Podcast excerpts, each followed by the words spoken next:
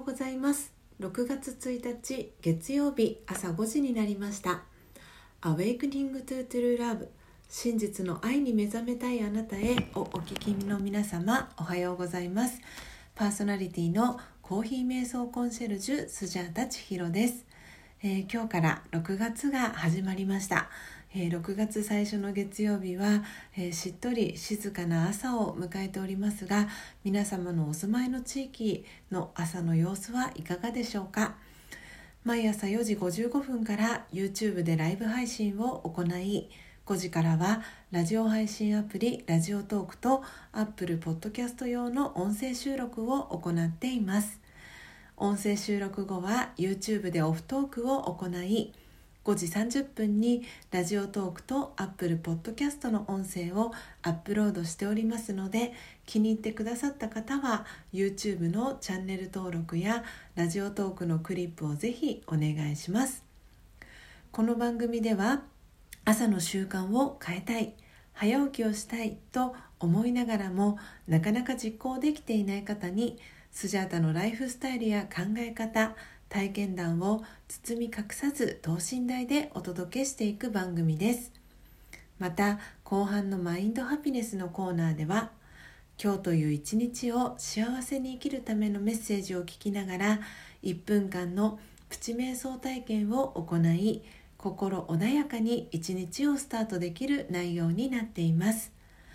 毎朝このラジオを聴き続けることでリスナーの皆様お一人お一人が本来の自己の素晴らしさに気づき真実の愛に目覚めマインドハピネス。今この瞬間幸せでいる生き方で過ごせるよう全身全霊でサポートしていきますのでどんな方でも安心してご参加ください。それではまずは最初のコーナーです。最初のコーナーはモーニングアイ。スジャータが今伝えたい思いということでこのコーナーではスジャータが今朝ラジオトークリスナーと YouTube の、えー、視聴者の皆さんに伝えたい考えや思い目に留まった景色や出来事からの気づきを惜しみなくシェアしていくコーナーです。それでは今朝のモーニングアイスジャータが今伝えたい思いは好きを仕事にしていますか？です。えー、今日はですねこのテーマでお伝えをしようと思いました、えー、ちょうど1年前にですね、えー、この、え書籍を出版している、え会社があるんですけれどもここの、え出版記念セミナーに、え参加をしました、え去年のですね2019年の、え1月15日に、えこのイーストサイドグッドサイド一切合祭東東京ものづくりハブという、えー、セミナーにですね、えー、参加をしたんですけれども、えー、その時にあのこの書籍をですねあのセミナー参加特典ということで好きを仕事にする生き方働き方というこの書籍をあのスジャータもらったんですけれどもその時にあのこうかなり100名近くの方が参加をされたんですけれどもでその中でこうグループごとに分かれてですねあのグループワークだったり、えー、自己紹介だったりあのいくつかのワークを行っていたんですがその際にですね、えー、あの YouTube ご覧の方はですね見ていただけるかなと思うんですが、えー、あるですね用紙を1枚配られたんですね。えー、業種職種簡単に分かりやすく氏名呼ばれたいニックネーム等。で好きなこと物店など簡単に分かりやすく。で今年やってみたいこと簡単に分かりやすくみたいな風に4つの、えー、大きな、えー、項目が書かれた、えー、ワークシートみたいなのを、え配られたんですけれども。でこの中にですね、えスジャータが書いていたことはえー、とですね1年前の1月呼ばれたいニックネームは「千尋」って書いてあるんですね。なのでこの時にはそのスジャータっていうニックネームは私の頭の中にはなかったんですね。でそして好きなこと物店などっていうところの欄にはメディテーション瞑想ですね。でコーヒーの焙煎そして3つ目はヨガっていうふうに、えー、書いていました。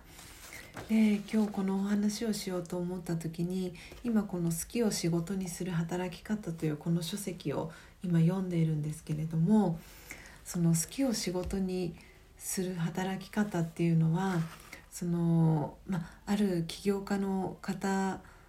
はその好きを仕事にするよりかはその世の中のトレンドに合わせてそのビジネスをしていった方がいいっていうあの意見を持ってらっしゃる方ももちろんいるかと思うんですけれども、まあ、それでそのご自身のビジネスがうまくいく方はいいかと思うんですけどでもそれでなかなかあのポジショニングだったりとかそこの分野で成功していける方はいいかと思うんですけど果たしてじゃあそれを長く続けていけるかって言った時にそのこの書籍のタイトルにもある「好きを仕事にする働き方」っていうところであればその自分が好きなことだからこそ、えー、無理なくこう続けていけるのかなっていうことで私のその好きなこともの店などっていうところに瞑想とコーヒーの焙煎とヨガっていうことを書いていたんですがあの今こう今のこの私の6月1日時点でですねやっぱり瞑想とコーヒーの焙煎っていうのは私の中で好きなことっていうのは変わっていなくてそれを今少しずつ自分のビジネスとして始めてること始めることができているなっていうのを今日はあの気づきとして皆さんにも、えー、シェアをさせていただきました、えー、いかがでしたでしょうか？今日のスジャータのモーニングアイが皆様にとって今日一日を過ごす中でのささやかなヒントになれば幸いです。以上モーニングアイスジャータが今伝えたい思いのコーナーでした。それでは2つ目のコーナーです。2つ目のコーナーはマインドハピネス。今日という一日を幸せに生きるためのメッセージのコーナーです。このコーナーでは今日という一日を幸せに生きるための瞑想コメンタリーをスジャータが読み上げます。瞑想コメンタリーとは音声ガイドのことを意味します。そのコメンタリーを聞きながらイメージを膨らませてみてください。最初はうまくできなくても大丈夫です。まずはご自身の心に響くキーワードを一つピックアップするところから始めてみてください。それでは今日の瞑想コメンタリーです。今日の瞑想コメンタリーは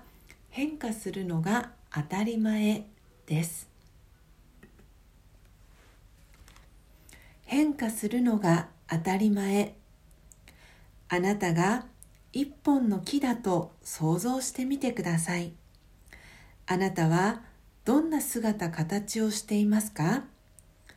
今春の初めです。日に日に暖かくなり内なるエネルギーが湧き上がり小さな芽が顔を出しました。成長する時です。かわいいつぼみがやがて満開の花を咲かせます。時が経ち日ごとに太陽が強く照り緑の葉がのびのびと茂っていきます。夏が来ました。あなたは今元気いっぱいです。でも少しずつ日が短くなっていくのがわかります。秋の訪れです。緑の葉は鮮やかな色とりに変化していきます。時が経ち冬が訪れます。自分自身の一部を手放す時がやってきました。次々に落ちていく自分自身を見ながらどんな気持ちがしますか？戸惑いがありますか？寂しさがありますか？自分が弱々しくなっていくように感じますか？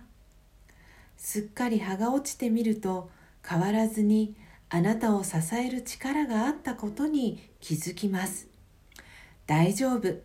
変化するのが当たり前。そんな確信に包まれた懐かしい感覚がよみがえります。時が経ち再び春の初めです。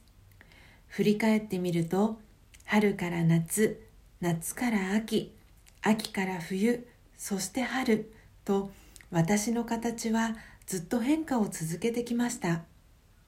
冬になり自分自身を失うかと思った時実際はそれが豊かな蓄積の時間でした。